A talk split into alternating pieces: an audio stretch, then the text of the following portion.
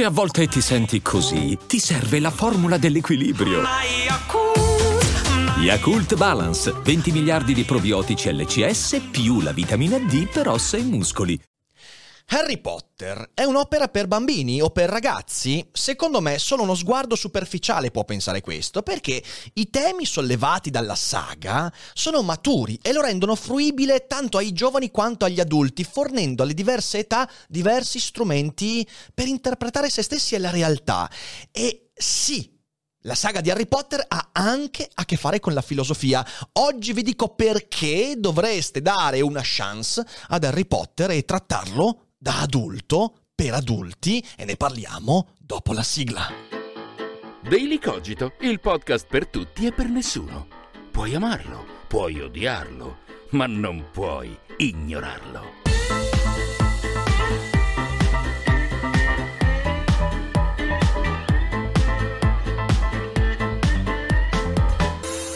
Harry Potter. Io ho avuto la fortuna di iniziare a leggere Harry Potter quando è uscito il primo libro in Italia. Avevo 12 anni circa, mi regalarono il primo libro di questa cosa di cui ancora nessuno parlava e devo dire che me ne innamorai e questa grande fortuna mi portò a leggere mano a mano la saga che usciva in libreria, prima che uscissero i film, che vabbè, i film di Harry Potter. I film di Harry Potter sono un po', un po' così e dicevo, ho avuto la fortuna di crescere insieme ad Harry Potter. È stata un'esperienza importante perché Harry Potter è una di quelle saghe che mi ha fatto porre delle domande prima di altri, tanti altri libri che io ho letto. E cercherò stasera di raccontarvi però eh, Harry Potter nei suoi temi fondamentali togliendo di mezzo questa parte di bias emotivo, perché evidentemente eh, io vi consiglio di leggere Harry Potter perché l'ho amato Harry Potter, ma alcuni potrebbero dire vabbè Harry Potter non è niente di che, e io sono certo che Harry Potter possa essere niente di che, o meglio, Harry Potter è un libro, è una saga comunque commerciale, ma all'interno della sua letteraria superficialità, beh, ha delle cose, delle cose che secondo me sono importanti e quindi cercheremo di discuterne. Ed Harry Potter, dal mio punto di vista, è una serie di riflessioni filosofiche vestite da narrazione fantastica. E questo è quello che fa il mito. Cioè Harry Potter è un po' un mito, un mito del nostro tempo. In effetti i temi che andremo a sviscerare sono temi del nostro tempo, Altri invece sono temi eterni che, eh, che, insomma vanno a toccare ogni epoca. Infatti i temi centrali secondo me di questa saga sono tre e mi piacerebbe discuterli con voi oltre quello che la pagina scritta mostra perché qui su Daily Cogito ci piace fare un po' di overthinking, quindi andare a sviscerare la pagina e cercare quello che sta dietro la pagina, cercare oltre le parole. E quindi sono tre i temi, dicevo. Il primo è quello della relazione fra generazioni tema veramente importante della nostra contemporaneità e vedremo anche perché. In secondo luogo il tema della morte. Harry Potter è una saga che parla della morte in ogni sua forma. E in terzo luogo il tema del potere politico, psicologico e in tante forme. Lo sguardo poco attento, quello che si ferma alla parte di intrattenimento di Harry Potter, rischia di non notare tutto questo, rischia di perdersi queste cose. E certamente il fatto che Harry Potter sia una narrazione molto leggera sotto molti punti di vista potrebbe convincere il lettore di star leggendo una roba leggera. Ed è un Peccato, perché? Perché il lettore si accorge della magia, del fatto che questo è un fantasy, quindi come fa un fantasy ad essere particolarmente profondo? Si accorge dello stile pop, eh, stile pop che a volte cade anche in contraddizioni, non è certo un capolavoro dal punto di vista letterario, stilistico Harry Potter, è un libro, insomma, scritto non in modo eccelso, eh, si accorge dell'elemento di intrattenimento e si diverte, sono divertenti i libri di Harry Potter, ma questi sono solo cavalli di Troia. Cioè letteralmente sono cavalli di Troia per proporre tematiche più spinose, più delicate. E credo che andare ad analizzare questa parte sia fondamentale, perché quando noi leggiamo, vediamo una serie, giochiamo a un videogioco che fra le righe ci propone riflessioni, se non ci fermiamo a chiederci in che modo questa storia, questo videogioco, questo film ci ha proposto una riflessione, rischiamo di venire convinti da cose senza accorgercene. È il motivo per cui ho scritto Spinoza e Popcorn, in fin dei conti. Usare la filosofia per interpretare le serie TV non è rendere pesanti le serie TV, è dire le serie TV cercano di convincerti di qualcosa, cercano di raccontarti dei concetti, di mostrarti prospettive. Se tu non ti fermi dopo aver visto una puntata, un film o qualsiasi cosa, ho letto un libro, eh, a dire ok, ma cos'è che mi ha detto? Cos'è che mi ha proposto? In che modo? Rischi magari di convincerti di cose che hai visto perché il legame emotivo con quella storia c'è, e però di non rendertene conto. E quindi noi ci convinciamo di cose senza rendercene conto. E credo che Harry Potter abbia questa possibilità di avere al suo interno delle riflessioni che ci sfuggono ci colpiscono, ci cambiano, ma noi non ci rendiamo conto e credo che questo possa essere tranquillamente evitato semplicemente mettendosi a riflettere. Harry Potter ha fatto parte per me di quella letteratura che mi ha smosso le prime domande, però di nuovo tenterò in questa ricostruzione di tenere fuori il mio pregiudizio positivo, cercando di evitare spoiler. Questa puntata, e lo dico soprattutto a chi sta vedendo in differita, questa puntata è pensata per sorprendere un po' il già appassionato. Le persone che hanno già amato Harry Potter eh, troveranno nelle riflessioni elementi, credo, nuovi, originali, per leggere alcuni avvenimenti con occhi diversi. Ma è anche pensata per quelli che magari hanno sempre snobbato Harry Potter, che hanno pensato, beh, questa è una narrazione per bambini, per ragazzini, è una fiaba, che schifo, non ho più otto anni. Ecco, vorrei convincere queste persone senza fare spoiler, quindi senza rovinare l'eventuale lettura, lettura, non visione, leggete i libri, non guardate i film, o magari prima leggete i libri e poi guardate i film, vi prego. Dicevo, senza rovinare la visione o la, la lettura di questa storia, eh, però proponendo chiavi interpretative e convincendovi di una cosa. Harry Potter non è una storia per bambini, non è una storia per ragazzini, è una storia matura che a diverse età riesce a dare diversi strumenti. Ok? Quindi potremmo anche iniziare. Io durante la, questa, questo speciale mi fermerò alla fine dei capitoli per leggere la chat e risponderò a un po' di domande. Prima di fare questo, però, vorrei ringraziare lo sponsor di quest'oggi, Game5. Game5 è un'applicazione spettacolare, un'applicazione che vi educa al risparmio direttamente dallo smartphone. E qualcuno potrebbe dire: Ma perché dovrei risparmiare soldi? Non è bello spendere tutti i centesimi che ho in tasca? Ogni volta che mi arriva lo stipendio, la paghetta o qualsiasi cosa mi arrivi, l'eredità di nonno Frank, no, non è una buona cosa quella. Perché? In primo luogo perché il risparmio ha a che fare con l'imprevisto. Capita qualcosa e io ho dei soldi da parte per affrontare quella cosa. In secondo luogo perché il risparmio ha a che fare con i progetti.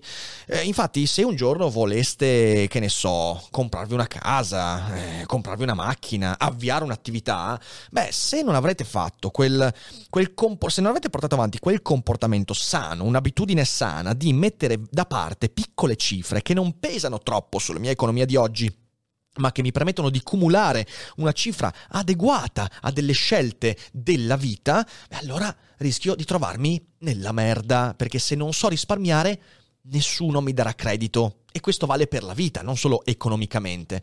E quindi educarsi al risparmio è una cosa fondamentale. Gimme 5 ti permette di fare questo direttamente dal smartphone e partendo da piccole cifre, da 5 euro, risparmi periodici che vanno accumulati in fondi di investimento a rischio praticamente nullo con rendimenti piccoli ma costanti nel tempo e in questo modo ti permette quindi anche di fare due cose fondamentali. Uno, conoscere il mondo degli investimenti, capire cosa vuol dire investire con profili a rischio praticamente nullo e in secondo luogo combattere l'inflazione, perché voi sapete che insomma i 100 euro che mi metto via oggi non sono gli stessi 100 euro che mi ritrovo fra 5 anni, se mi nascondo i soldi sotto il materasso, certo una cosa utile perché così non vengono a prenderteli, a volte, eh, ma sicuramente l'inflazione va a erodermi quei 100 euro che varranno di meno fra 10 anni. Beh, con Gimme 5, investendo questi soldi, ho un piccolo rendimento che perlomeno combatte l'inflazione. Sembrano cose piccole, ma sul lungo periodo fanno tutta la differenza del mondo. Quindi utilizzate il codice che trovate in descrizione o in chat scrivendo comando gimme gimme 5 5 e avrete la possibilità di accedere all'applicazione con un welcome bonus di 5 euro 5 euro regalati così a buffo ok? Fate questa scelta, andate a conoscere 5, non ve ne pentirete e quando comincerete a usarla come faccio io, non smetterete più perché è veramente utile e veramente un metodo intelligente. Grazie Gimme 5 adesso direi di tornare a noi e se Fede è d'accordo e non ci sono già delle cose importanti? Sì. Ci sono cose importanti. importanti. Sentiamo. Goyo ha regalato 50 abbonamenti. Goyo. Goyu. Vingardium Leviosa. grazie Goyu, grazie. grazie. Eh, Goyu è, è il nostro Nicolas Flamel, cioè nel senso c'ha la pietra filosofale da cui fa cicciare fuori abbonamenti. Quindi grazie Goyu, veramente sei, sei, sei un grande, grande Grazie. sostenitore di questo canale e grazie. E ovviamente spendo due parole anche per tutta questa community per ringraziarvi perché eh, un canale che fa 450-500 spettatori a live, che si trova ad avere 2000 abbonamenti attivi costanti, è una roba pazzesca. Grazie perché questo significa che il nostro lavoro per voi ha un valore e noi continueremo a dare il massimo per portarvi questo valore. Grazie di nuovo e direi che adesso possiamo andare avanti. Che dici Fede? Certo. Molto bene. Allora, il primo tema di cui voglio discutere con voi parlando di Harry Potter è quello dello scontro fra generazioni, che è un tema molto delicato anche per il nostro tempo. Parto come sempre con una breve lettura e poi si parte con le riflessioni. Senza volerlo, come ora sai, Lord Voldemort raddoppiò il legame tra voi quando tornò ad assumere sembianze umane. Una parte sue- della sua anima era ancora legata alla tua e pensando di rafforzarsi, accolse in sé una parte del sacrificio di tua madre. Se solo fosse riuscito a comprendere il preciso, enorme potere di quel sacrificio, forse non avrebbe osato toccare il tuo sangue. Ma se l'avesse compreso, non sarebbe Lord Voldemort e forse non avrebbe mai ucciso. Una buona parte della missione di Harry Potter è capire il passato. Gran parte dei libri sono imperniati su questo aspetto, un aspetto che magari può sfuggire perché lo diamo per scontato, ma Harry Potter non può che capire il presente e quindi anche quello che deve fare, ricostruendo gli avvenimenti che sono così oscuri, così nascosti e così celati agli occhi di tutti. E insomma, nel sesto libro Harry Potter passa tantissimi capitoli a ripercorrere nel pensatoio di Silente l'infanzia di Voldemort, tutto il suo percorso, ma ancora prima lui deve andare a ricostruire gli avvenimenti del passato, la storia di Nicolas Flamel e ovviamente la storia della Camera dei Segreti, la storia di Hogwarts e i suoi cunicoli, i suoi passaggi che sono legati alle vicende del passato. E questo passato è inevitabilmente la chiave per capire il futuro, per capire anche quale sarà il destino di Voldemort, di Silente, di Hogwarts e di Harry Potter tentare di ricostruire ciò che accade durante la generazione a lui precedente. Questo è il punto fondamentale. E il rapporto fra le diverse generazioni è un tema che impregna tutta quanta la saga. La generazione precedente ha a che fare con le motivazioni che spingono Voldemort a compiere quello che compie. Voi sapete che la saga si apre con eh, l'omicidio da parte di Voldemort della mamma e del papà di Harry, eh, James e Lily. E capire cosa lo ha spinto a compiere questa nefandezza, che poi costituirà la sua primaria sconfitta, è parte fondamentale per capire qual è il destino di Harry e non solo di Harry. I tradimenti subiti, come sapete molto bene, insomma, se avete letto la saga, ma anche questo non è uno spoiler enorme, questi omicidi sono legati a dei tradimenti e il modo con cui quei tradimenti si vanno a dipanare ha a che fare con il presente di Harry, con le persone della vita di Harry e di nuovo con il suo destino. I segreti, le relazioni vere, non quelle mostrate, non le relazioni raccontate dalla stampa, dal ministero o dalle persone che vogliono manipolare e mentire. Ecco, ricostruire il passato, ricomporre qualcosa che è andato infranto, perduto, nelle tragedie causate dai mangiamorte e dal tentativo di Voldemort di scalare il potere del mondo magico. Tutta la storia si impernia sul peso che le scelte di ieri hanno sull'oggi. E questo, se ci pensate bene, non è soltanto il perno di Harry Potter, ma anche il fulcro di ciò che chiamiamo scontro generazionale. Chi oggi è giovane vive a torto o a ragione, questo non è una cosa di cui disquisiamo questa sera, vive come un sopruso le scelte compiute dai genitori e dai nonni e dalle generazioni passate. Noi lo vediamo e potremmo dire che sicuramente ogni epoca ha il suo scontro generazionale, ma quella di quest'oggi prende proporzioni anche mediatiche molto importanti.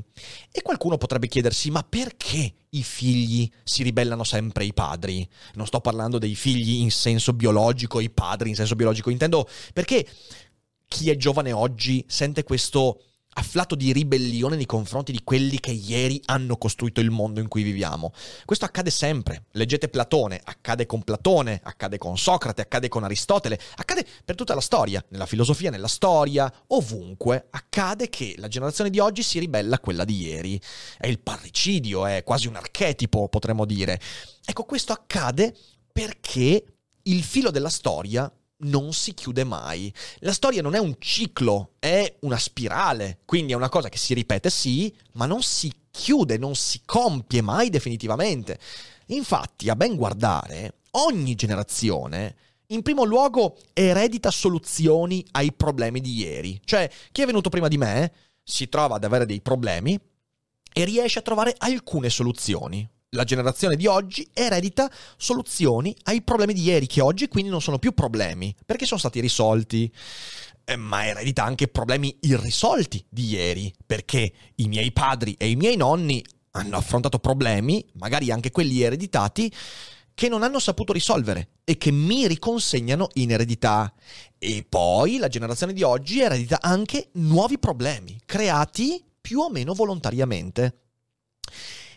Questo ciclo, questo ciclo che è un ciclo perché ad ogni generazione arriva questa eredità, non è mai un perfetto ciclo, è una spirale che in ogni generazione nuova porta connotati, sfumature e caratteristiche diverse.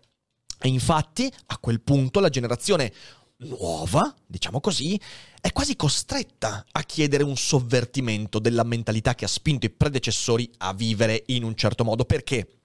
Perché ovviamente, soprattutto a causa dei problemi irrisolti di ieri, ma anche a causa dei problemi creati da quelli di ieri per oggi, eh, l'idea è che se io adotto lo stesso stile di vita di quelli di ieri, non farò che reiterare questi problemi e se i problemi sono cumulativi rischiamo di farci molto molto male. E qui trovate perfettamente il discorso proprio sull'ambientalismo, su, su, questo, su quello di cui si sta parlando, la transizione ecologica e queste cose.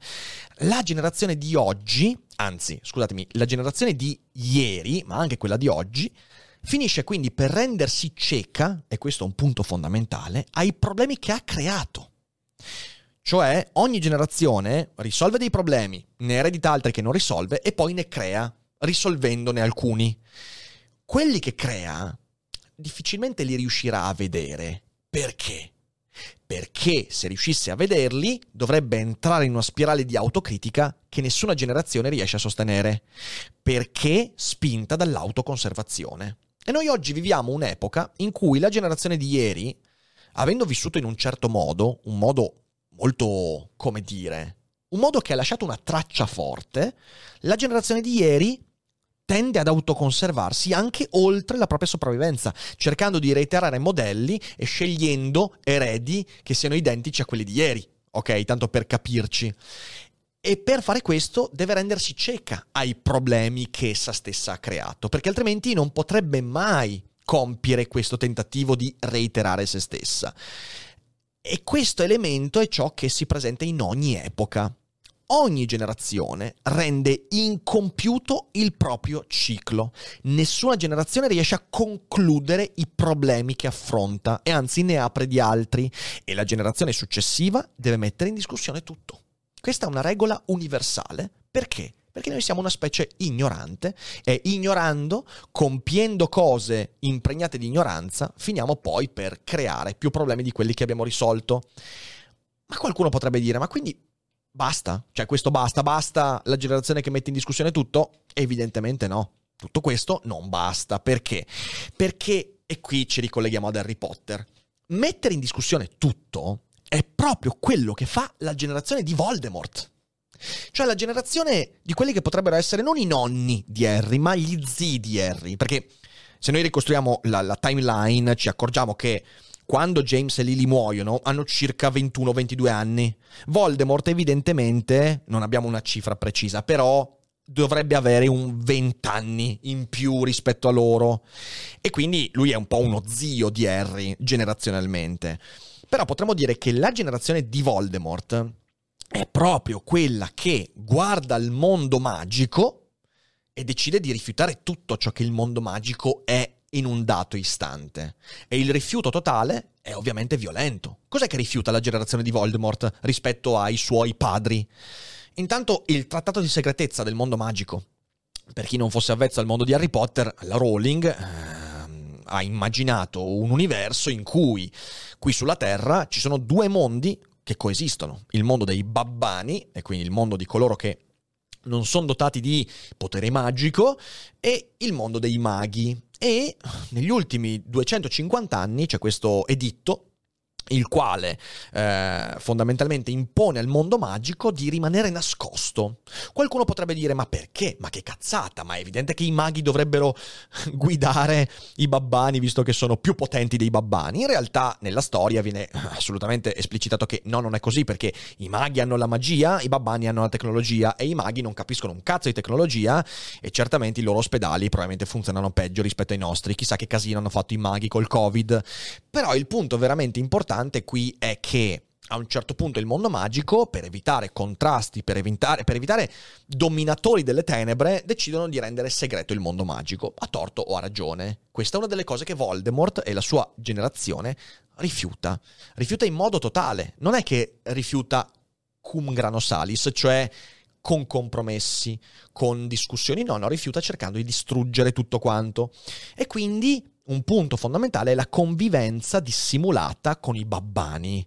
A questo ovviamente è legato tutto un sistema di valori. Perché i maghi hanno fatto questo? Beh, per il quieto vivere, per evitare che i babbani diventino When you need mealtime inspiration, it's worth shopping Kroger, where you'll find over 30,000 mouthwatering choices that excite your inner foodie. And no matter what tasty choice you make, you'll enjoy our everyday low prices, plus extra ways to save, like digital coupons worth over $600 each week. You can also save up to $1 off per gallon at the pump with fuel points. More savings and more inspiring flavors make shopping Kroger worth it every time. Kroger, fresh for everyone. Fuel restrictions apply. Come eh, degli animali allevati, per evitare che i maghi prevarichino il loro mondo, per evitare un sacco di cose. C'è un sistema di valori intorno a questa decisione, non è una decisione presa così dal nulla, è una decisione in seguito a guerre, a problemi e tutto quanto. Voldemort e la sua generazione rifiuta in toto questo. E la guerra si sviluppa proprio quando la generazione Ventura, quella giovane, quella nuova, non riconosce, non sa riconoscere o non vuole riconoscere ciò che quella precedente ha fatto di buono e che, essendo buono, fa parte del mondo in modo costruttivo, decidendo arbitrariamente di cancellare tutto. E questo, come vedremo, ha a che fare con il potere. Vedete, l'unico modo di progredire è riconoscere ciò che in noi hanno lasciato i predecessori. E questo è un punto fondamentale di tutta la saga di Harry Potter e dal mio punto di vista è uno dei punti fondamentali per capire anche le cose che stanno avvenendo nel nostro mondo. Perché in fin dei conti, analizzandolo bene, lo scontro fra Harry Potter e Voldemort si gioca tutto intorno a questa essenziale consapevolezza. Sopravvive colui che riconosce l'altro in sé. Da un punto di vista filosofico, questo è il fulcro di tutta la saga. E tutte le relazioni si giocano intorno a questo, a, questo, a questa idea. Soccombe colui che vuole rimanere da solo, vuole fare terra bruciata, non riconosce la presenza dell'altro in sé. E invece noi dobbiamo riconoscere ciò che coloro che sono venuti prima di noi hanno lasciato dentro di noi, strumenti utili per progredire. Questo questo elemento, l'incapacità di riconoscere ciò che c'è in noi degli altri, anche di quelli che riteniamo più distanti, lontani, non può non ricordarci alcune delle ribellioni contemporanee generazionali che, di fronte allo slogan You stole our future, rischiano di commettere l'errore di Voldemort. Non sto dicendo ovviamente che siano mangiamorte, sto dicendo che l'errore descritto in Harry Potter è un errore che la distruttività del dissidio generazionale rischia sempre di commettere e varie volte nella storia ha commesso, dimenticandosi che una buona parte delle cose che riescono a fare oggi devono essere riconosciute a quelli che c'erano ieri. cosa che invece Voldemort non fa e i suoi seguaci tantomeno, pensando di riportare il mondo magico a una sua autenticità.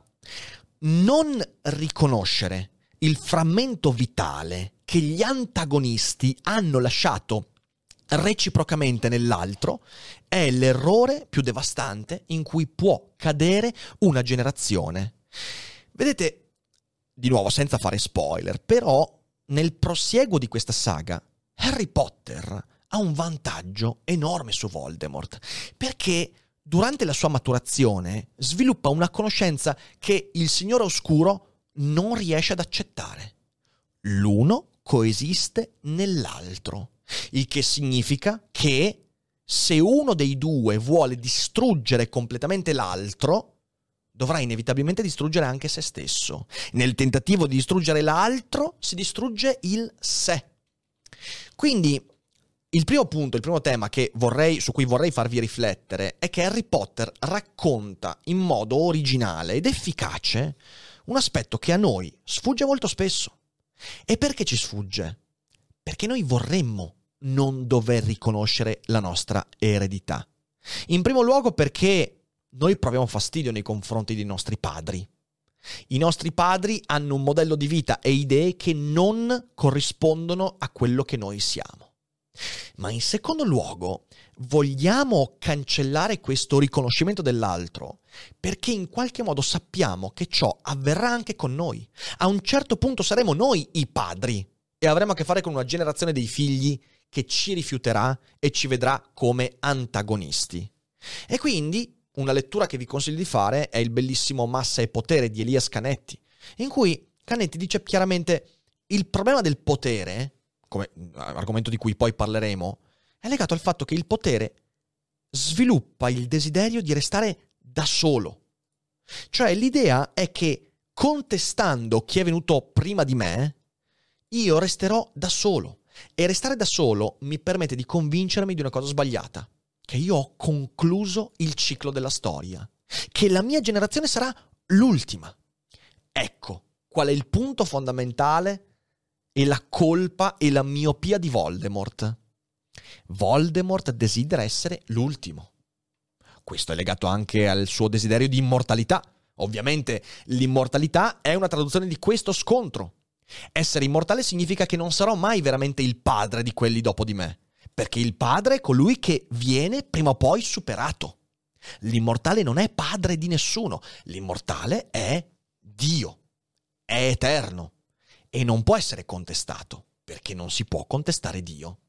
Dall'altra parte Harry, in maniera molto più umana, accetta il fatto di non poter concludere il filo, il ciclo della storia, si rende conto della sua caducità e riconosce inevitabilmente in sé l'esistenza dell'altro. Uno non può sopravvivere senza l'altro. E questo è il primo tema, questo è il primo tema e adesso leggiamo un po' la chat, leggiamo un po' la chat. Fede, come, come, sta la chat? Come stanno? Come stanno? Stanno molto bene.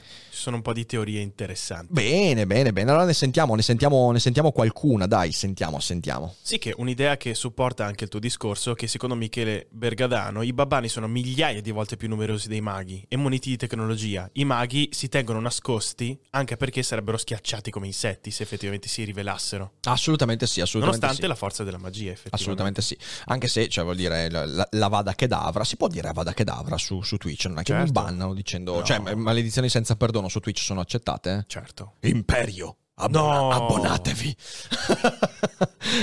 Vediamo se funziona. Imperio. Adesso tutti vi abbonate. Tutti vi abbonate.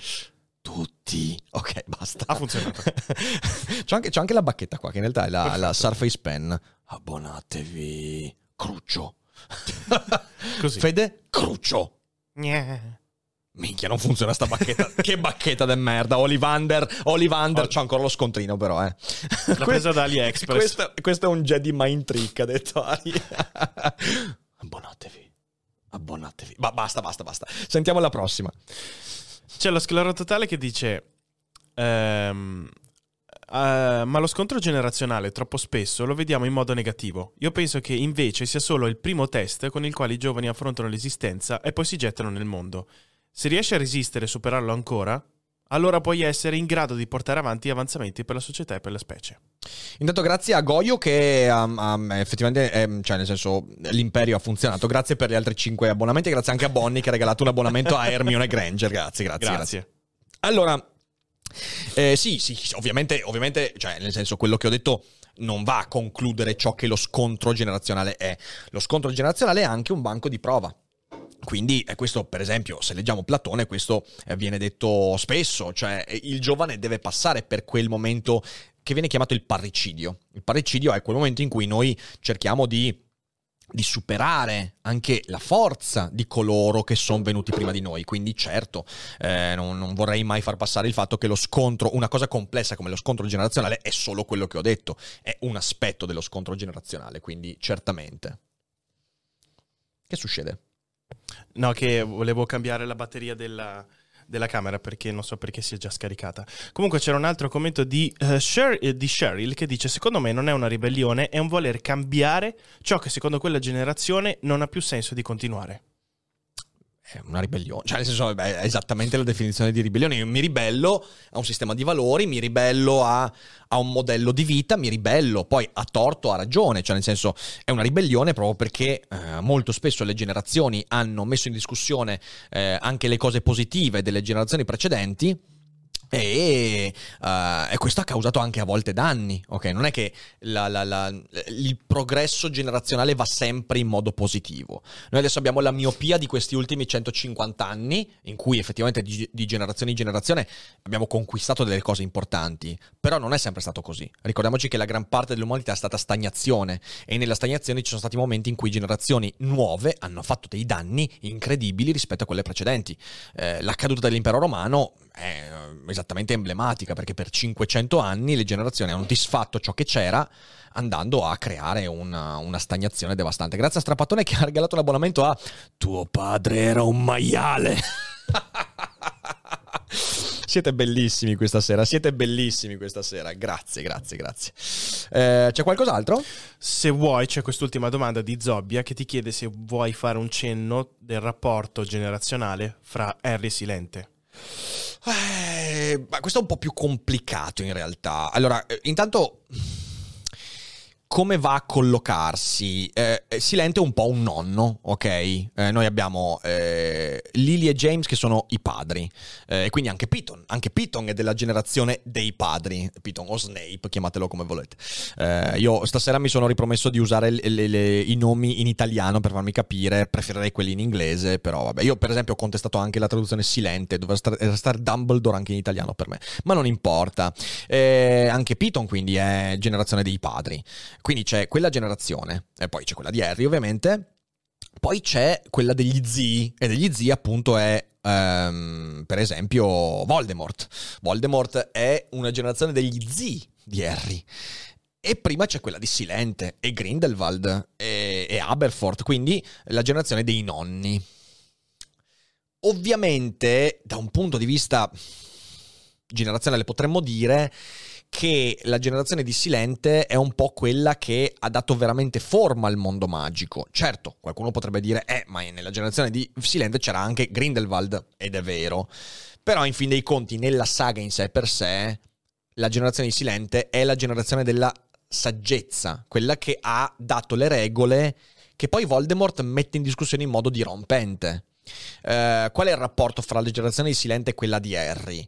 Beh, è la generazione, quella di Silente, che cerca di saltarne una, saltare quella di Voldemort e dare a quelli successivi un messaggio, un qualcosa che non sia filtrato attraverso la messa in discussione dei mangiamorte in questo caso.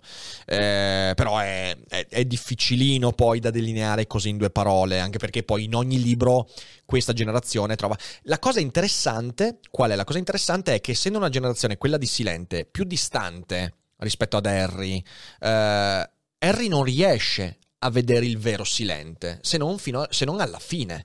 Sappiamo nel settimo libro, Harry scopre eh, il passato di Silente e e viene attanagliato da quella domanda, ma perché Silente non mi ha raccontato, perché non si è confidato, perché... Quindi è interessante la distanza che c'è fra le due generazioni, Silente non si sarebbe mai confidato con Harry, perché non era il suo ruolo. La generazione dei nonni è una generazione che non può confidarsi con quella dei nipoti, può soltanto trasmettere qualche cosa. E credo che questo sia un punto interessante. Hagrid, come lo consideriamo, lo zione un po' rozzo del cuore d'oro. Hagrid è... Eh, Hagrid è coetaneo di Voldemort, perché era compagno a Hogwarts di Tom Riddle. Quindi, quindi sì, è uno zio, un po' rozzo, quello che a Natale rutta e scorreggia a tavola fondamentalmente, credo. Un po' come Fede, insomma. Ciao Fede. Possiamo andare avanti. Sei il nostro Hagrid, Fede.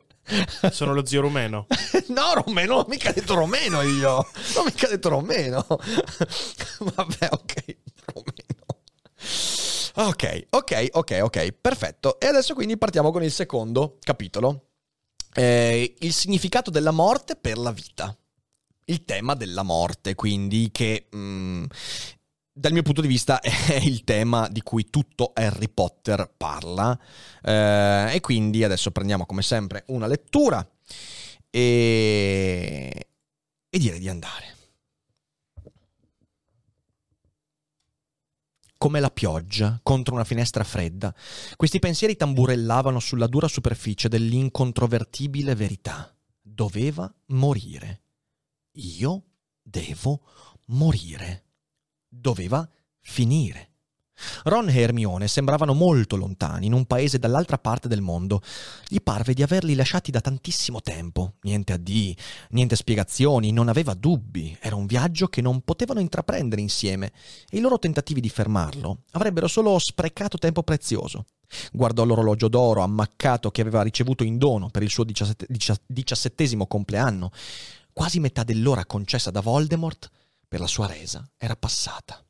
Si alzò. Il cuore gli sbatteva contro le costole come un uccello agitato. Forse sapeva che gli restava poco tempo. Forse era deciso a completare tutti i battiti di una vita prima della fine. Chiuse la porta dell'ufficio senza guardarsi indietro. Chi di voi può vedere un testral? Ci avete mai pensato?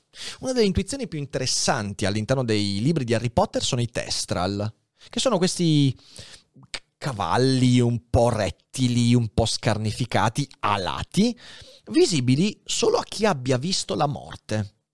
È un concetto affascinante il poter vedere qualcosa che solo chi ha testimoniato la morte ha visto. E quindi eh, io mi chiedo, chi di voi può vedere un testral? Non siamo in molti, eh. non, non sono tantissime le persone. Infatti, eh, quando l'Hogwarts Hogwarts Express arriva e si trovano di fronte ai testral della carrozza, solo Harry e Luna si trovano a riuscire a vedere i testral, tutti gli altri vedono il niente. E ho trovato sempre un concetto molto interessante perché, vedete, Harry Potter è una saga che riflette di continuo sulla morte. È il tema che percorre tutta quanta la saga. E anche questo è un punto interessante per tutti coloro che credono che Harry Potter sia una saga per bambini. Certo che lo è. È una saga che chiama il bambino a maturare, e com'è che il bambino può maturare? Io sono maturato insieme ad Harry Potter, sono cresciuto con Harry Potter. Harry Potter mi ha in qualche modo introiettato una domanda sulla morte, nel modo giusto. Dal primo libro, dove la morte è impalpabile, presentata con la pietra filosofale, con uh, quello che accade a Quirrell o Raptor, chiamatelo come volete, quindi il tentativo di resurrezione di Voldemort e via dicendo, fino ad arrivare poi agli eventi crudi, macabri. La morte diventa sempre più presente in Harry Potter. Così come nella vita dell'essere umano la morte, eh, che quando sei bambino è soltanto una voce lontana, quasi una leggenda, piano piano prende sempre maggiore concretezza. La morte cresce al crescere della vita. La consapevolezza diventa sempre più lucida. E questo ha a che fare con la maturazione dell'individuo. Tutto in Harry Potter inizia con delle morti, l'omicidio di Lily Evans e James Potter, la madre e il padre di Harry, e il tentativo di Voldemort di uccidere anche il bambino, che poi si ripercuote contro di lui e lo sconfigge temporaneamente. Voldemort per tutta la saga brama che cosa? L'immortalità. Certo, fino al quinto libro non si capisce bene come Voldemort brami l'immortalità. Poi però diventa molto chiaro, diventa chiaro che Voldemort brama l'immortalità perché è ossessionato dal morire e questo è molto importante. E tutta la vicenda è segnata dalla scomparsa di amici di Harry. È sempre anche lì in crescendo. Voglio dire, la Rowling ha commesso grandi omicidi narrativi ben prima di Martin, che in realtà arriva solo in seconda battuta. Harry Potter ci mette di fronte a quell'abissale idea che la storia della filosofia ha cercato di proporci continuamente. Memento mori. Ricordati che dovrai morire. Ma non lo fa in modo collaterale, en passant, così estetico. È Harry che, come ho letto eh, all'inizio di questo capitolo, si rende conto che io devo morire. Una frase cinica, una staffilata, una cosa che raramente ripetiamo a noi stessi, se non in momenti veramente delicati. Io devo morire o io morirò. Ma quella è una necessità, necessità indef- assolutamente ineluttabile. Anche nel mondo magico la morte cambia tutto. In effetti neanche le magie più potenti cambiano questo dato di fatto. A nulla serve la pietra filosofale di Nicolas Flamel, quella con cui si apre la saga, questa cosa eccezionale ma alla fine dei conti anche quella pietra non serve a renderti immortale. La pietra filosofale è molto simile all'anello di Sauron, che se non è utilizzato da Sauron non fa che stenderti come poco burro su una fetta troppo ampia di pane. E Nicolas Flamella a un certo punto dice sì, la pietra non la userò più perché è meglio morire che non sopravvivere indefinitamente. Gli spettri di Hogwarts, viene detto chiaramente, non sono esseri immortali, sono opachi rimandi degli individui che erano in vita. E la stessa cosa possiamo dire dei dipinti. Nella stanza del preside, nella, nell'aula del preside, i dipinti con i vecchi presidi di Hogwarts eh, non sono i presidi di Hogwarts, sarebbe molto semplice altrimenti. Invece le cose non stanno così, sono anche lì imitazioni, mh, mm, riflessi molto pallidi, molto opachi. E persino gli espedienti di magia oscura potentissima di Voldemort sono solo palliativi. Questi mezzi per rendersi immortale alla fine dei conti non lo renderanno immortale, lo renderanno frammentato ed è un altro discorso. Tutta quanta la vicenda di Harry Potter può essere riassunta nella famosa massima di Seneca. Filosofare è imparare a morire. E potremmo traslarla e dire fare magia è imparare a morire.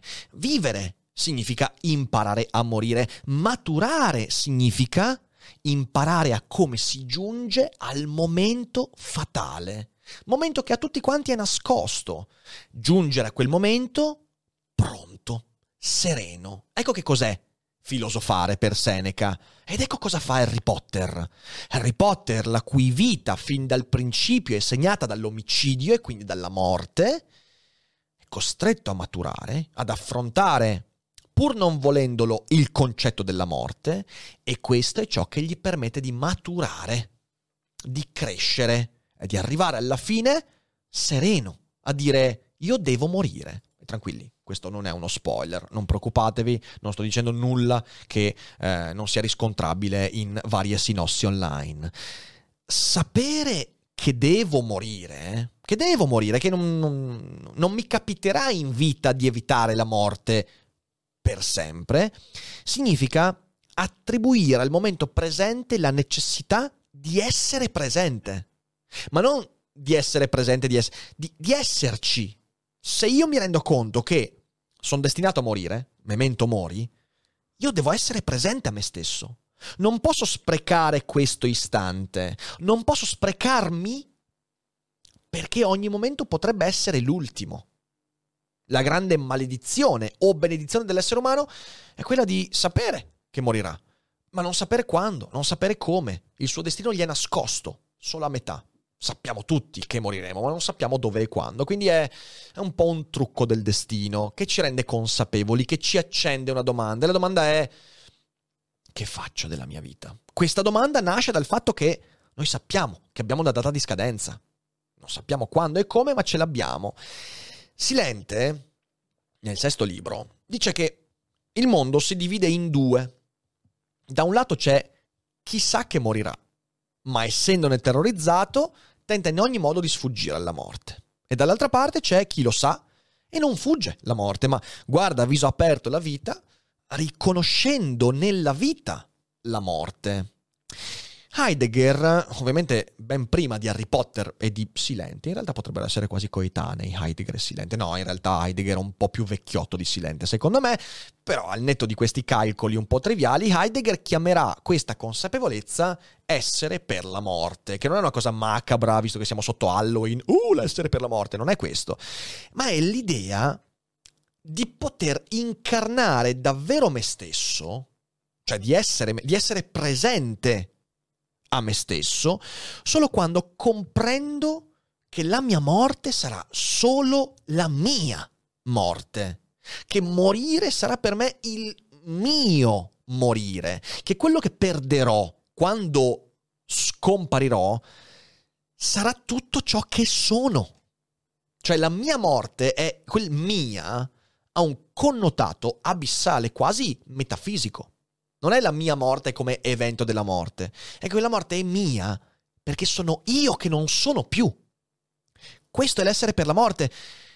Vedete, noi volendo possiamo vivere la vita di altri, possiamo trascorrere il nostro tempo imitando altri, mimando gesta, idee, opinioni altrui, eh, prendendo a modello qualcuno che ammiriamo, evitando di trovare noi stessi, di conoscerci. Questo lo si può fare, anzi, la maggior parte delle persone purtroppo fa esattamente questo. Possiamo vivere la vita di qualcun altro, ma non possiamo morire la morte di altri.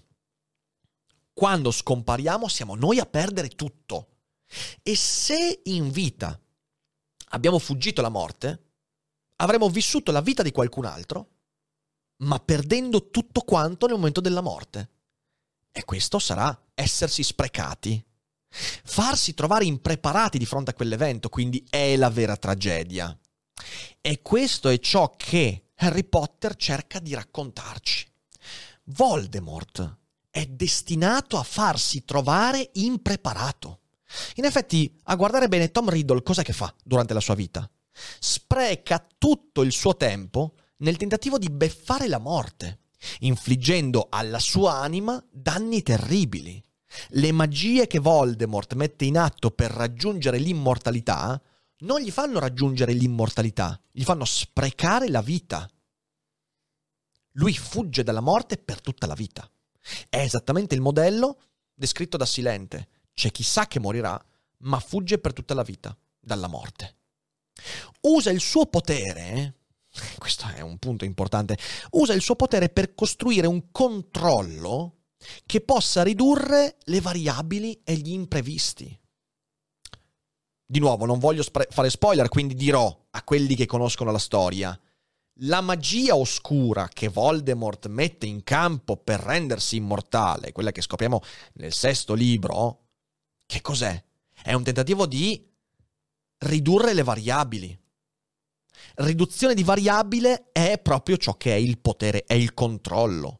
E cos'è la morte se non l'ultimo degli imprevisti? Soprattutto per chi fugge dalla morte. È un imprevisto la morte solo per chi pensa di poter scappare dalla morte. E quindi Voldemort è destinato a farsi trovare impreparato. E è quello che poi accade inevitabilmente. Harry Potter, al contrario, nella saga è destinato a farsi trovare preparato. Perché? Beh, perché comprende suo malgrado, eh, comprende suo malgrado il legame fra vita, morte e sacrificio. Perché? Per quello che diceva Silente nella prima lettura che abbiamo proposto. Perché in Harry alberga il gesto di sua madre, il sacrificio di sua madre che si frappone fra il bambino e Voldemort e si fa uccidere. Anche lì sappiamo bene come funziona questa vicenda e viene raccontato e sviscerato molto bene. Quindi il legame fra vita, morte e sacrificio diventa una cosa che per Voldemort sarà un imprevisto, due volte, anzi più di due volte, per Harry sarà una forza, una consapevolezza che sarà la consapevolezza che gli permette di dire io devo morire, in modo sereno. E l'altro aspetto che permette ad Harry di non fuggire dalla morte è il fatto che Harry vive la morte altrui, la vive la morte degli altri, perché a differenza di Voldemort stringe amicizie profonde e quando perde un amico, lui cresce. La perdita di chi amiamo ci accresce, non ci abbatte, perché quando qualcuno di amato viene meno, vive la sua morte, è come se noi dovessimo vivere anche per lui. È una sorta di risarcimento per le vite perdute. Questo è l'accrescimento del soggetto. Questo lo dice Platone molto bene nel Critone. Dice, noi impariamo a morire eh, vedendo scomparire chi amiamo. Cioè, noi facciamo esperienza della morte quando la morte è degli altri, come quando nel Fedone Socrate sta per bere la cicuta e gli unici che piangono sono i suoi allievi. E Socrate è sereno. Socrate dice, ma cazzo piangete a fare? Cioè, cheat Platone ovviamente. Cosa piangete a fare? Cioè, io sono sereno e voi piangete. Cioè, sono io quello che sta andando a morire, mica voi. Ma, ecco, proprio quello è il punto. Si accresce l'amore, si accresce la consapevolezza del discepolo di Socrate, perché il discepolo di Socrate vive da spettatore la, la, la morte di Socrate. E questo è il motivo per cui Harry arriva pronto alla morte e dice una frase che Voldemort non potrebbe mai dire. Io devo morire.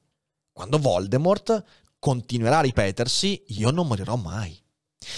Vedete, Harry Potter è una saga preziosa per questo, in primo luogo perché, come dicevo, è una saga che può essere letta e conosciuta da mm, adolescenti, da ragazzini, e ti parla della morte. E questo ha un valore inestimabile perché in un'epoca dove invece le storie che raccontiamo ai bambini e ai ragazzini sono sempre storie eh, di, di, di diciamo, neutralizzazione, eh, di nessun tipo di problema, storie che mettono tutti nella zona di comfort, eh, il mondo dei social network che ti fanno sentire come in realtà gli spigoli del mondo non siano reali, ma in realtà sono soltanto inventati e che tutto va bene. Avere una saga come quella di Harry Potter che riesce a divertirti, intrattenerti, trascinarti, mettendoti di fronte a, alla consapevolezza della morte, questa è una cosa preziosa. Ed è anche il motivo per cui anche un quarantenne può amare la saga di Harry Potter, perché ci sono persone che a 40 anni non sono mai poste queste domande. E credo che se a 40 anni non hai mai visto un Testral, almeno dovresti leggere un libro di Harry Potter per prepararti a quando vedrai un Testral. Nel mondo di Harry Potter non ci sono non ci sono oggetti, non ci sono doni, non ci sono magie che possano farci diventare padroni della morte. Espressione che poi nella saga prenderà un connotato importante.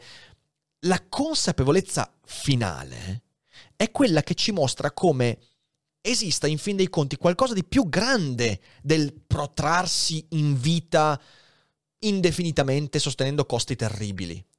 Harry Potter ci dice che la nostra tendenza ad allungare la vita senza però chiederci come vivere la vita, che è esattamente quello che fa Voldemort, non è qualcosa che ci faccia bene, è qualcosa che ci stiracchia, che ci consuma, che ci rende eterei, fragili. Pensiamo di diventare potenti, ma in realtà diventiamo fragili. Non ha senso vivere di più se nel proprio presente non siamo noi, ma siamo qualcun altro. Se sprechiamo il presente fuggendo da qualcosa da cui non possiamo fuggire. Voldemort è destinato a quello che gli accadrà perché, perché vive una vita fuggendo. E fuggendo non riesci mai a fermarti e guardarti allo specchio e dire io devo morire. Qualcosa che Harry dovrà ripetersi varie volte è qualcosa che gli darà la forza di riconoscere il valore del sacrificio. Protrarsi in vita, sostenendo peraltro costi terribili, non è un buon modo per vivere la propria vita. Vivere per sempre, e questo è quello che ci dice la saga, vivere per sempre non si può, ma voler vivere per sempre non è neanche lontanamente desiderabile quanto il vivere da uomini giusti.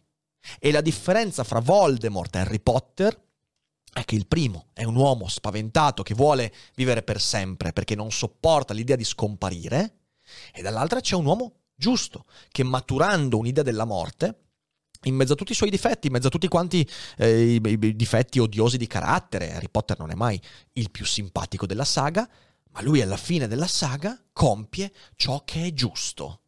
E ciò che è giusto è più prezioso di ciò che non muore mai. E possiamo passare alla chat. Rieccoci qua.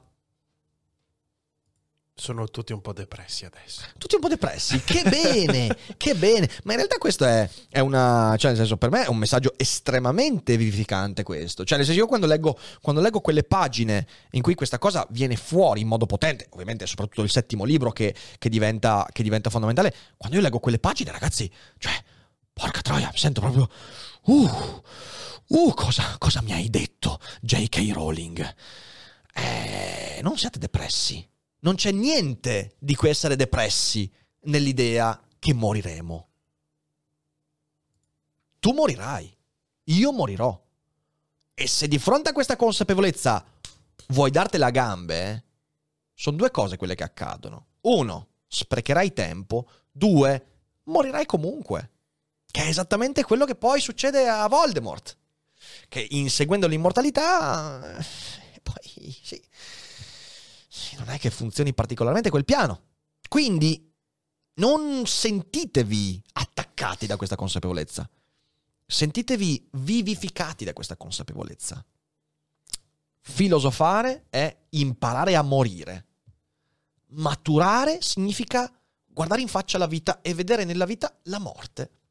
E ogni istante viverlo veramente come se io fossi solo me stesso.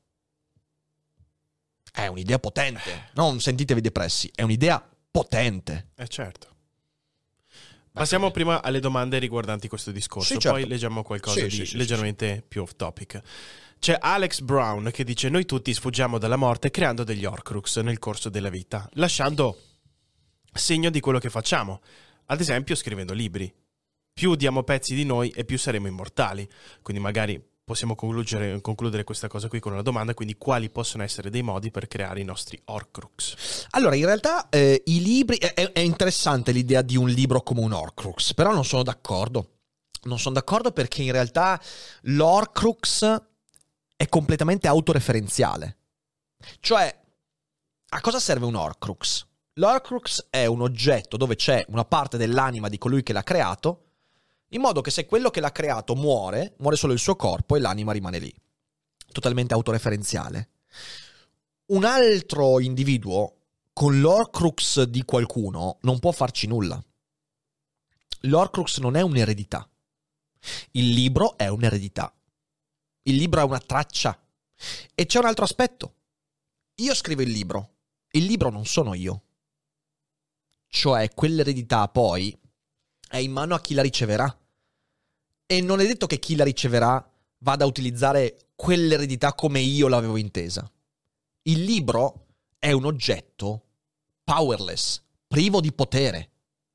È per questo che è un oggetto che ti dà potere.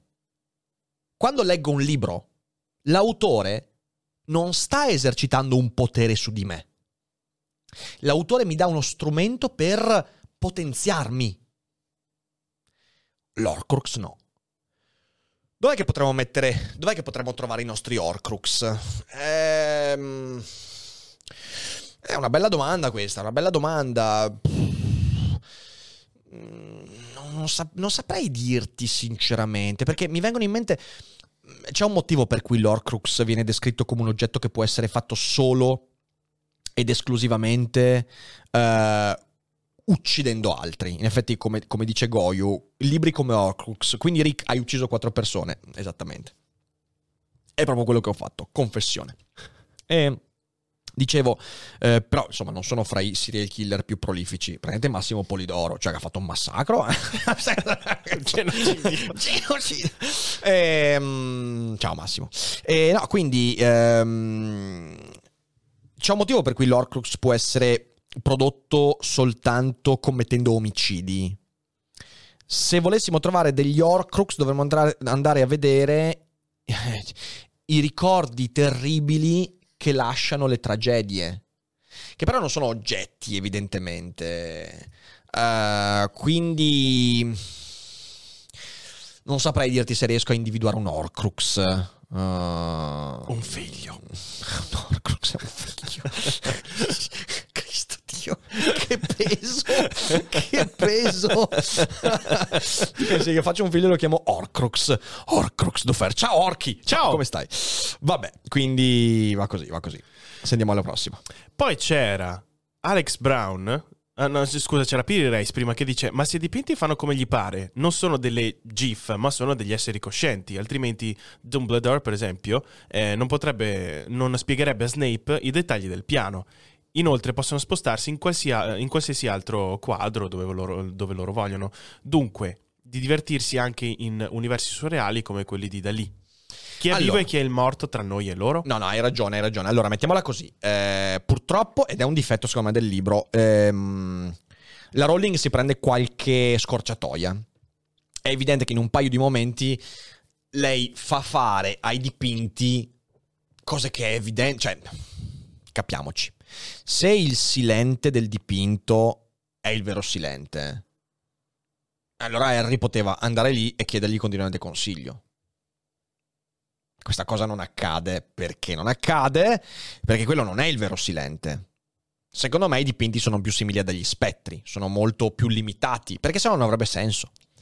Eh, a volte, sappiamo bene, c'è Phineas Nigellus, l'altro preside, che invece è molto più attivo, fa delle cose. Secondo me quello è semplicemente il fatto che eh, la Rowling a un certo punto si è presa qualche scorciatoia.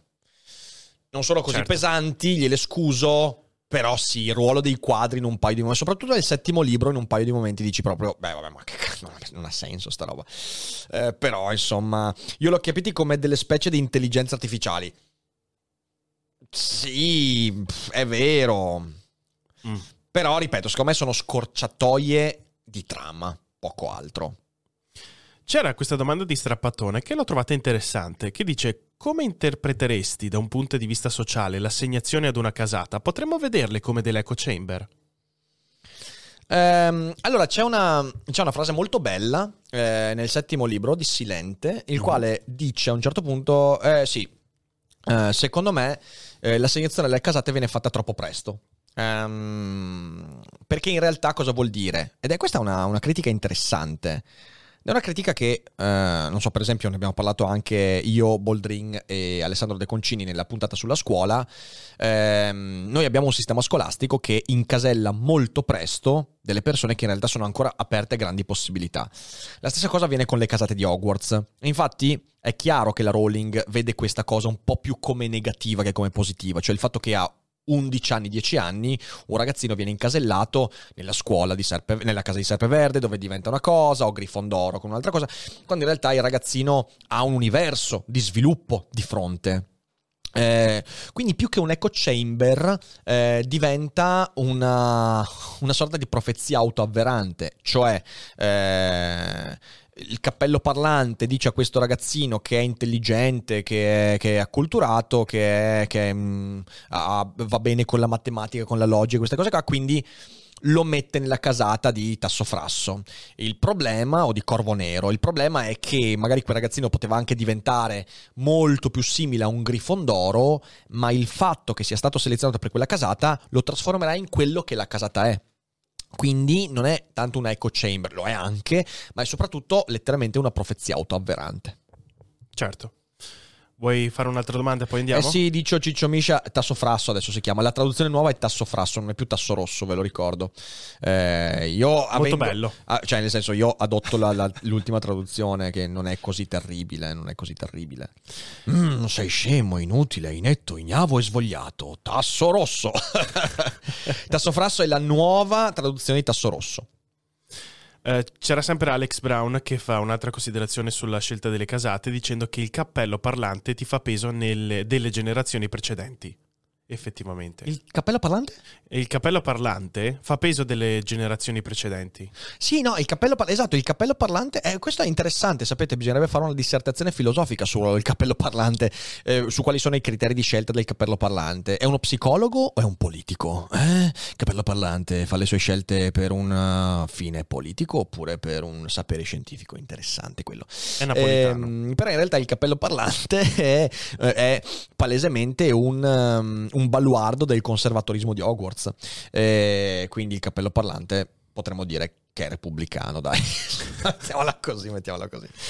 Eh, in che casa ti vedresti Rick? Lorenzo mi chiede. Eh, io no, in realtà ho dei... Non, non, te lo so dire. Non ho mai fatto il test.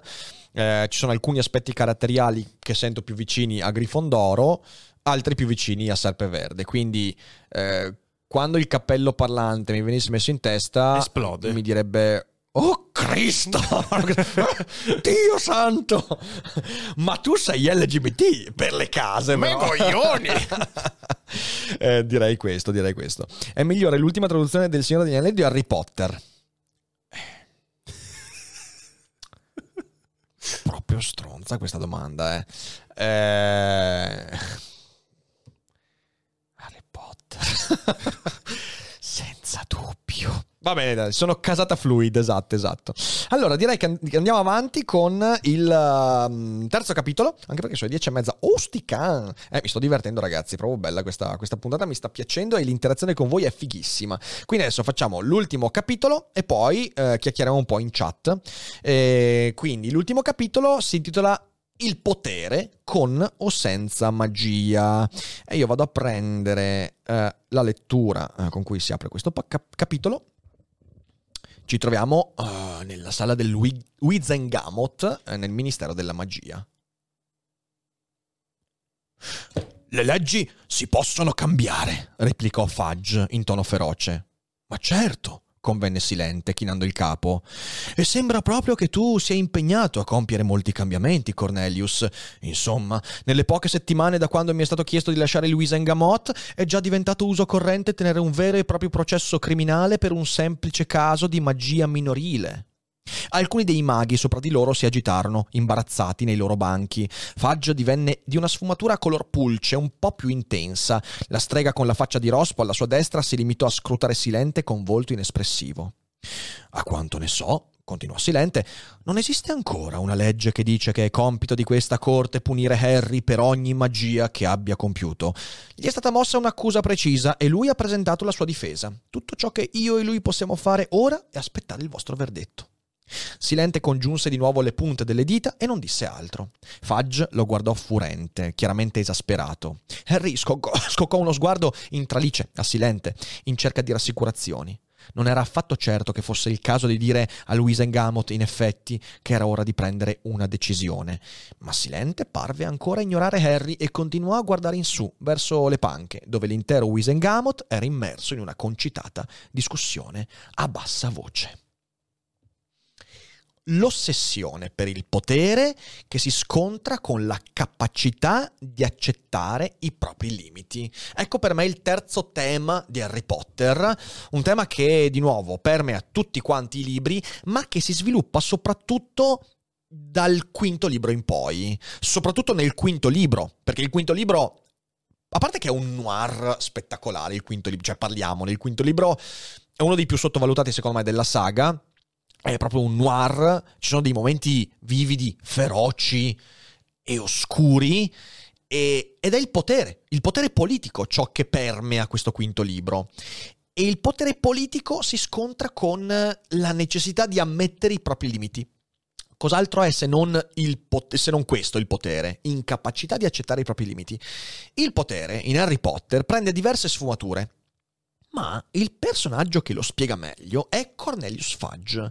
Fudge era il ministro della magia nell'epoca in cui Voldemort riciccia fuori dal calderone, tanto per dirla insomma in modo molto tecnico. E, e, Fudge passa mesi, mesi dopo la resurrezione di Voldemort a rifiutare l'idea che Voldemort sia ritornato. Infatti quando il Signore Oscuro risuscita, ma ovviamente non lo dice ai 420, non c'ha un canale Twitch, il Signore Oscuro, Fudge tenta in ogni modo di far tacere coloro che vogliono tornare a combatterlo. Quindi Silente, quindi Harry, che è stato testimone della resurrezione nel quarto libro, Il Calice di Fuoco, e Fudge non crede a Harry e Silente, ma non è che non, non crede loro per mancanza di prove, perché sono testimoni oculari, anzi Harry è testimone oculare. Fudge è spinto dall'idea che la versione di Harry mette a repentaglio la mappa del mondo su cui la sua posizione è stabile. Cioè, Fudge è la rappresentazione di un elemento del mondo che senza quell'ordine verrebbe meno. E verrebbe meno perché ha un carattere particolare, ma anche perché ha un ruolo particolare. È il ministro sbagliato nel momento sbagliato e non può ammetterlo. Perciò si convince, attraverso una serie di autosuggestioni, si convince intimamente, genuinamente che Harry stia mentendo e che Silente voglia rubargli il posto. Che cos'è quindi il potere? Beh, il potere è ciò che l'umanità mette in campo quando vuole ridurre le incertezze e le variabili. Il mondo è fatto di incertezze e di variabili, ne abbiamo parlato anche con Just Mick proprio ieri, e noi cerchiamo di fare di tutto per stringere, ridurre queste variabili. La cultura è un modo con cui riduciamo variabili, il linguaggio è un modo con cui ordiniamo il mondo e ordinare il mondo significa ridurre le variabili. Ma poi c'è il potere. Il potere, inteso anche in senso politico, ma non solo, è il tentativo di imporre un certo ordine, imporre un'interpretazione che, laddove può, riduce le variabili, laddove non può, le elimina le elimina dal campo del visibile. Il potere perciò mente inevitabilmente perché si fonda sul prevalere della narrazione sulla realtà. Questo è il connotato reale del potere in ogni senso, soprattutto in quello politico. In effetti il potere trionfa, se ci pensate bene, quando la menzogna, la bugia si trasforma in propaganda, quindi quando la bugia non è più di uno, ma è di mille, e non è più rivolta a uno, ma è rivolta a 10 milioni. E da lì diventa manipolazione. E quando è che diventa manipolazione? Nel caso di Fudge, cioè anche chi la esercita si convince della menzogna e attraverso un atto di autosuggestione, legato anche alla paura di perdere le redini delle variabili, si trova a convincersi di quello che ha detto e delle proprie menzogne. Ed è per questo che Fudge, quando poi si renderà conto della sua cazzata, cascherà dalle nuvole e dirà Cazzo, è tornato per davvero. Cheat Harry Potter. E questo è, è quello che è effettivamente il potere. Chi esercita il potere vuole che la realtà si adatti alla sua mappa. Non il contrario. Perché il contrario è il tentativo di dire ok, io ho degli strumenti imperfetti, linguaggio, cultura, mm, tutto quello che, che ho in mano, la scienza. Disegno una mappa che si adatta alla realtà e quando la realtà contraddice la mia mappa, cerco di aggiustarla. Il potere fa il contrario, il potere ha una mappa, c'è molto affezionato perché questa mappa è fighissima e la mette sulla realtà ed è la realtà che dovrebbe adattarsi alla mappa, ma le cose non stanno così. Solo che è quello che fa esattamente Voldemort. Infatti Voldemort e Fudge vanno a pennello insieme. Harry Potter è invece un personaggio che da questo punto di vista è costruito benissimo, perché con tutti i suoi difetti, con tutti i suoi limiti, con tutti i momenti di errore, per cui ci sta pure sulle balle. Harry Potter, soprattutto nel quarto, quinto e sesto libro, a un certo punto ti sta sulle balle in una maniera incredibile è perché è molto umano come personaggio, con tutti i suoi difetti, con tutti i suoi limiti, non desidera mai veramente il potere. Ed è il motivo questo della sua spesso fastidiosa goffaggine in ogni ambito della vita. Infatti Harry è sempre preda di imprevisti continui. A volte gli imprevisti lo sorprendono perché era lui a fare il Mona, non perché la realtà lo sorprende veramente. E anche lì, eh, perché sono errori in cui tutti incappiamo. Dobbiamo ricordarci che è un adolescente che spesso viene messo di fronte a situazioni assurde incredibili. E certamente non brilla per intuito Harry Potter, ecco, diciamo, per fortuna c'è di fianco Hermione Granger che ogni tanto lo rimette sulla giusta, ri- sulla giusta via. Harry Potter, da questo punto di vista, è l'adolescente per eccellenza il quale però ha un aspetto che è centrale in tutta la saga. Non vuole il ruolo che gli altri gli attribuiscono.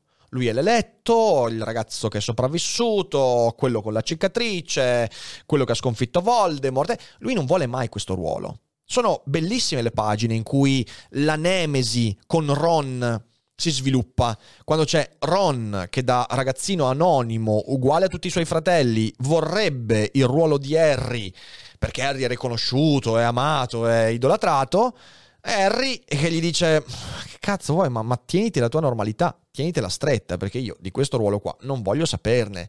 E questa indecidibilità dei ruoli è uno degli aspetti sinceramente più genuini di tutto il libro e di Harry. Harry è, è, è, è, bello quando viene a combattere in questo ruolo che si trova a dover giocare pur non volendo. E mi viene in mente quel video che abbiamo fatto qualche tempo fa, insomma, quando eh, parlando di Kenzaburo Oe e il suo concetto di Bakusha, abbiamo parlato del fatto che eh, la libertà sta nel non voler far sì che la propria identità venga definita da ciò che mi è accaduto. Ecco, Harry Potter da questo punto di vista è un hibakusha, che significa in giapponese sopravvissuto alla bomba atomica. Non alla bomba atomica, eh, forse una Vada Kedavra sembra una bomba atomica, ma non lo è effettivamente. È sopravvissuto comunque Harry Potter, è un Ibakusha che non vuole essere definito Ibakusha. Non vuole che la sua identità sia legata a una tragedia che gli è capitata senza che lui ne abbia alcuna responsabilità e quindi vorrebbe la normalità. È una cosa molto interessante, da questo punto di vista Harry Potter è legato a un altro personaggio icona pop contemporanea che è Capitan America. Capitan America durante la saga degli Avengers si trova a un certo punto a dire ma io non voglio più essere Capitan America, io sono diventato quello che sono per colpa di altri, non voglio essere definito sulla base di un evento su cui non ho avuto nessuna decisione. Ecco, Harry Potter è un personaggio straordinario da questo punto di vista, perché nella sua semplicità, nella sua goffaggine, vorrebbe essere Harry, non l'eletto, non uh, The Chosen One e queste cose qua. Al contrario, Voldemort desidera che il ruolo che lui si è costruito sostituisca quello che gli altri gli attribuiscono. E questa è la natura del potere. Harry da un lato ha una mappa che rifiuta e vorrebbe maggior realtà, Voldemort dal lato suo vuole che la sua mappa trionfi sulla realtà. Perché la gente vede Voldemort come un pazzo assassino pericoloso? Perché lui è esattamente così, perché lui ha commesso una montagna di omicidi, perché lui è il Signore Oscuro, perché lui è terrorizzante, è violento, è un despota, sarebbe un tiranno, questa è la realtà di Voldemort. Ma Voldemort vorrebbe essere percepito come il signore, il liberatore da un regime oppressivo e via dicendo. Voldemort vorrebbe che la sua mappa, la sua costruzione concettuale trionfasse sulla realtà. E questo invece non avviene, ma questa è la natura del potere. Hannah Arendt eh, spiega perfettamente questo nel libro Le origini del totalitarismo, testo che consiglio sempre perché è straordinario insieme anche alla banalità, banalità del male. Tutto quanto nel totalitarismo nasce dal tentativo di produrre un discorso che soverchi la realtà o che la trasformi. È anche ciò che viene raccontato in 1984 di George Orwell. Il partito cerca di soverchiare la realtà con il suo discorso, cerca di appiccicare sul mondo una mappa che non ha a che fare con il mondo, ha a che fare con quello che il partito vuole che sia il mondo. Ovviamente questo è un discorso che funziona fino a un certo punto perché poi alla fine il mondo si rompe le balle e rompe la mappa. Ma in effetti, seguendo il ragionamento di Hannah Arendt, cos'è stato il nazismo se non il tentativo di creare una mappa che soverchiasse il mondo e la realtà? Per esempio nella visione dell'ebreo. L'ebreo viene privato dello status di umanità. Chiunque in Germania si fosse messo di fronte a due persone senza sapere se una fosse ebreo, cioè di fronte a un ebreo e un tedesco, senza sapere chi fosse l'ebreo e chi il tedesco, eh, il tedesco non avrebbe mai saputo dire, ah, lui è ebreo, sicuramente è lui tedesco. Sarebbero stati due esseri umani. Ma arriva il partito nazista e dice, questo tipo di individuo non è più umano. Di nuovo, è una mappa che copre e trasforma la realtà. Allo stesso modo Voldemort, il modo in cui tratta i babbani, il babbano o il sangue marcio sono inferiori. Anche lì c'è un'ideologia, è esattamente l'ideologia. Le dinamiche del potere, però, nascono da un elemento ancora più profondo, che è l'insicurezza. Riconoscere nel diverso che temo qualcosa di me stesso e viceversa. E da qui arriva l'impulso di distruggerlo. Di nuovo torna il tema delle generazioni, che è legato a quello del potere. Il tema del reciproco riconoscimento che mancando trasforma la, relaz- la relazione in guerra, in scontro, in violenza. Voldemort, Tom Riddle, vede in Harry Potter l'orfano. Lui è un orfano. In Harry vede l'orfano. Si rivede, anzi ancora peggio, Voldemort l'orfano produce Harry l'orfano, seguendo una profezia. Una profezia quindi autoavverante. E questa cosa non la può sopportare, perché in Harry Voldemort rivede se stesso. Ma non può ammetterlo. Il riconoscimento reciproco avviene solo da una parte. È solo Harry che riesce a vedere in Voldemort se stesso e riesce a vedere Voldemort in se stesso. Voldemort vede nel sangue marcio di nuovo se stesso. Perché chi conosce la storia di Voldemort sa perfettamente che il padre la madre, insomma, sapete. E questa cosa non l'accetta. E quindi chi è che è il nemico? È il sangue marcio. In fin dei conti, cos'è il potere? Se non la mancata accettazione della variabile più imprevedibile di tutte, me stesso. La mappa è la mia costruzione concettuale. Il mondo è ciò che io sono. Voldemort non cerca di produrre un mondo a immagine e somiglianza delle sue utopie. Cerca di produrre un mondo che nasconda ciò che lui è. Perché è ciò che lui è ad essere proiettato nei suoi nemici. E il riconoscimento che lui vede in Harry, vede in Silente, vede nei Babbani, vede in Hermione Granger, nei Sangue Marce, via dicendo, lui non lo può sopportare. Il potere non sopporta gli specchi. Al contrario, Harry Potter accetta. Cos'è che accetta? Accetta il sacrificio, il sacrificio di sua madre e anche di se stesso. Io devo morire. Accetta la morte dei suoi amici e accettandola, la morte dei suoi amici lo accresce. Quello che accade con la pietra della risurrezione, tanto per darvi uno spunto senza fare nessuno spoiler. Accetta la crudeltà del mondo, cosa che Voldemort non accetterà mai. E questo è chiaro già dalle vicende legate all'infanzia di Voldemort. Voldemort non accetta che il mondo sia crudele nei suoi confronti. E lui usa la magia per diventare più crudele del mondo. La crudeltà che soverchia la crudezza del mondo. Harry invece riconosce i suoi limiti e quindi accetta cru- quella crudeltà. E l'accettazione della crudeltà è io devo morire. Harry accetta l'incapacità di controllare gli eventi.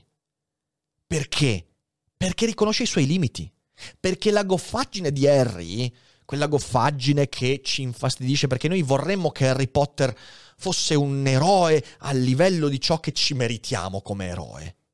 Invece no, è un eroe che rompe le balle, è un eroe che si lamenta, è un eroe pieno di difetti, è un eroe che ha un sacco di colpi di culo. Mamma mia, che eroe pazzesco, brutale. Un eroe vero, che accetta i suoi limiti, conosce la sua goffaggine, quindi, quindi non può esercitare potere sugli altri, perché il potere è il rifiuto dei propri limiti. Ed è per questo che lui si fida di Silente, fino ad arrivare a dubitare della sua fiducia di Silente, in questo gioco paradossale che ha a che fare proprio con l'immagine che Harry ha di sé.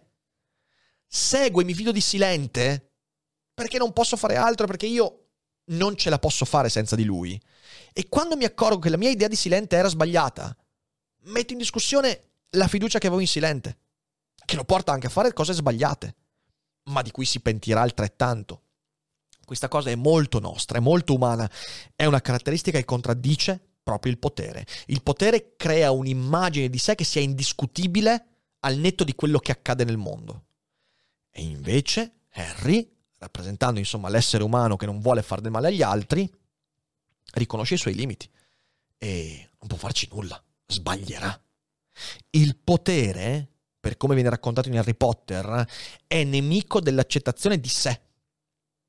Ed è questo l'elemento che, in fin dei conti, renderà sempre Voldemort più debole di Harry Potter. In questo paradosso, Voldemort costruisce un potere per rendersi invincibile, immortale, unico, irripetibile, e tutto questo lo porterà invece alla disfatta più totale, Harry riconosce i suoi limiti, si fida di persone, a volte anche sbagliando, è completamente privo di qualsiasi forte consapevolezza e questo lo fa diventare goffo, imperfetto, impreciso e a volte odioso, ed è questo, questa fragilità manifesta che lo renderà più resistente del suo antagonista.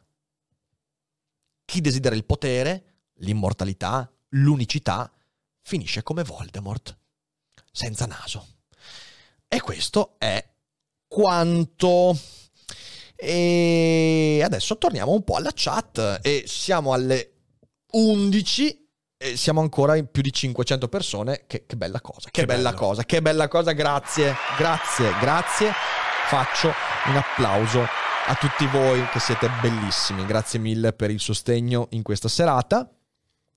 E, e niente, eh, sentiamo, sentiamo qualche domanda. Sentiamo qualche domanda, Fede, vai. C'era Shansify che dice Rick, la vicinanza di Harry alla morte delle persone a lui care può essere collegato a quello che esprime Kundera nell'insostenibile leggerezza dell'essere riguardo il concetto di compassione all'inizio del romanzo. Eh, sai che l'ho letto troppo tempo fa, Kundera, per darti una risposta. Cioè, non... L'ho letto ancora anni e anni fa e non ricordo cosa dice sulla compassione. Quindi non riesco a darti una risposta. Devo dire che è un romanzo, a me di Kundera è piaciuta la lentezza. L'insostenibile leggerezza dell'essere non mi è rimasto particolarmente. Cioè, veramente è sbiadito velocemente nella mia memoria.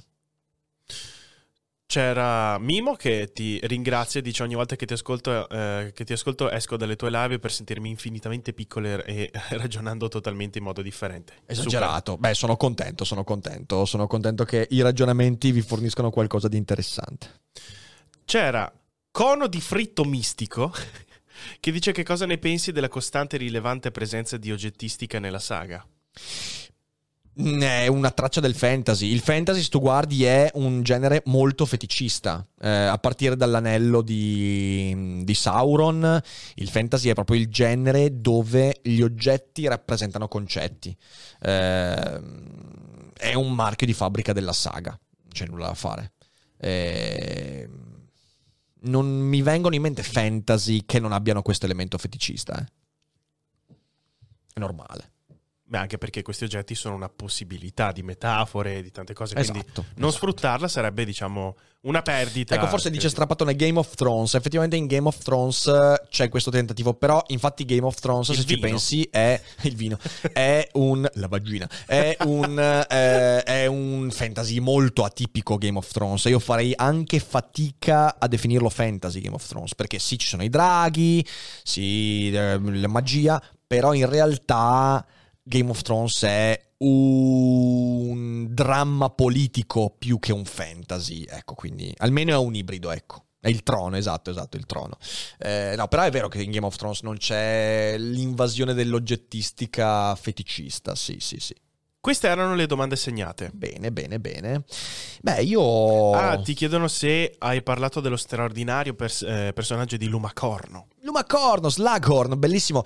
In realtà Lumacorno eh, volevo inserirlo nel capitolo sul potere, eh, sul fatto che lui per esempio nasconde informazioni molto essenziali eh, fino all'ultimo per proteggere le immagini di sé.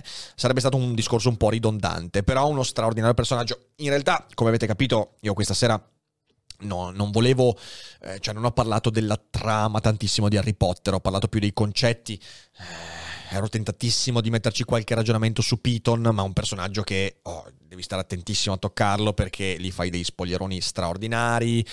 Malfoy, magari, ecco, io ve lo dico, se questa serata vi è piaciuta, eh, se questa serata vi ha, vi, ha, vi ha, affascinato, magari potremmo anche pensare fra qualche mese di farne un'altra. Certo. Eh, io in realtà il mese prossimo ho intenzione di fare una cosa molto simile a quella che avete visto sul Signore degli Anelli, eh, quindi sicuramente torniamo a parlare di Tolkien molto presto, però visto che l'altro ieri ho finito di eh, ascoltare il settimo audiolibro, eh, ci avevo messo un po', eh, perché ci abbiamo messo un anno e mezzo ad ascoltarli tutti, però li abbiamo ascoltati soltanto durante i viaggi in macchina fondamentalmente e pochi altri momenti. Ehm, allora mi sono detto, beh, adesso è il momento di parlarne, perché mi sono rinfrescato un po' di cose, quindi, quindi bene.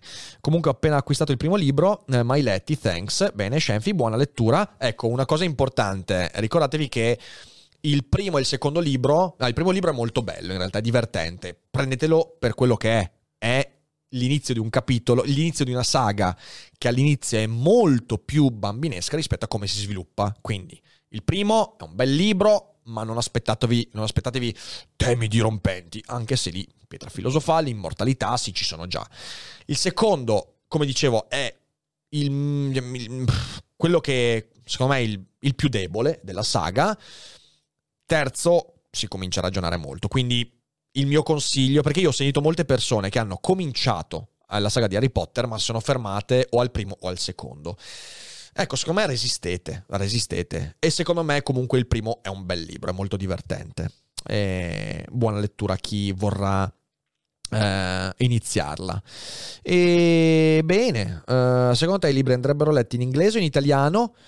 Beh, allora, Gabriele, eh, la saga di Harry Potter non è una saga che abbia un valore letterario che ti impone di leggerlo in originale. Quindi puoi leggerlo tranquillamente in italiano. Ovviamente, cosa vuoi? Secondo me l'occasione di leggere un libro in lingua originale è sempre un'occasione imperdibile. Quindi, se poi essendo anche un inglese non complicatissimo, può essere anche molto divertente per allenare l'inglese. Quindi io consiglio sempre la, la lingua originale. E il secondo libro si salva solo per la presenza di Lockhart. Sempre bene sputtanare i boriosi incapaci. eh vabbè, eh vabbè. E però, ragazzi, poi su tutti questi personaggi, Piton, sapete cosa potremmo farci? Potremmo farci in realtà una delle prossime settimane un bel just chatting, eh, un pomeriggio in cui non facciamo il daily cogito, un just chatting eh, chiacchierando di queste cose qua. E allora lì facciamo certo. veramente una live in cui facciamo i nerdosissimi, ok? Nerdosissimi con la R, mi raccomando. E, e questo. Eh, il tuo libro preferito fra i sette è quello che ha dato il punto di svolta secondo te? Allora, il mio libro preferito fra i sette è il quinto, perché è il più crudo. Cioè, proprio ho amato e mi ha sorpreso leggerlo perché fra il quarto e il quinto c'è un cambio di atmosfere, un cambio proprio di, di, di, di, respiro che mi è piaciuto tanto. Il principe mezzo sangue? Uh, no, è l'ordine no, scusa, della Fenice. L'ordine della Fenice. Ah, no, vero, non è il quarto, è il quinto. Il quinto per me è il libro più coraggioso perché Col quinto libro la saga poteva fallire malissimamente. C'è un cambio di registro che è pazzesco, se ci pensate. Prendete il quarto, leggetelo e poi leggete subito dopo il quinto. Fuck! Sembrano... Cioè, sembra veramente un mondo diverso. E... Il libro della svolta è evidentemente il sesto. Il sesto è il libro centrale della saga per tutto quello che accade. Ed è evidentemente il libro principale di tutta la saga. Questo è quello che penso. Un bel nerd cogito, esatto, esatto. Io adesso credo che siamo veramente arrivati, però visto che stanno facendo un sondaggio anche, quindi eh, la live noi la concluderemo dopo il sondaggio, eh, però direi che almeno la parte che poi andrà su Spotify la concludiamo qua. Quindi, grazie a tutti quelli che hanno seguito la live. Se siete in live non andatevene ancora qualche minuto, chiacchieriamo. Tutti gli altri dovete condividere la puntata, fate conoscere Daily Cogito a tutti quelli che sono lì fuori. Ci aspettano ancora tantissime puntate straordinarie, non solo su Harry Potter, ma su tutto quanto. E ovviamente io vi ringrazio tanto eh, per le condivisioni, per gli abbonamenti, per tutto. Eh, grazie, siete bellissimi, una community, straordina- community straordinaria e ci vediamo presto, come sempre domani alle 12 con il rassegnato stampa e non dimenticate che non è tutto noia ciò che pensa. Ciao.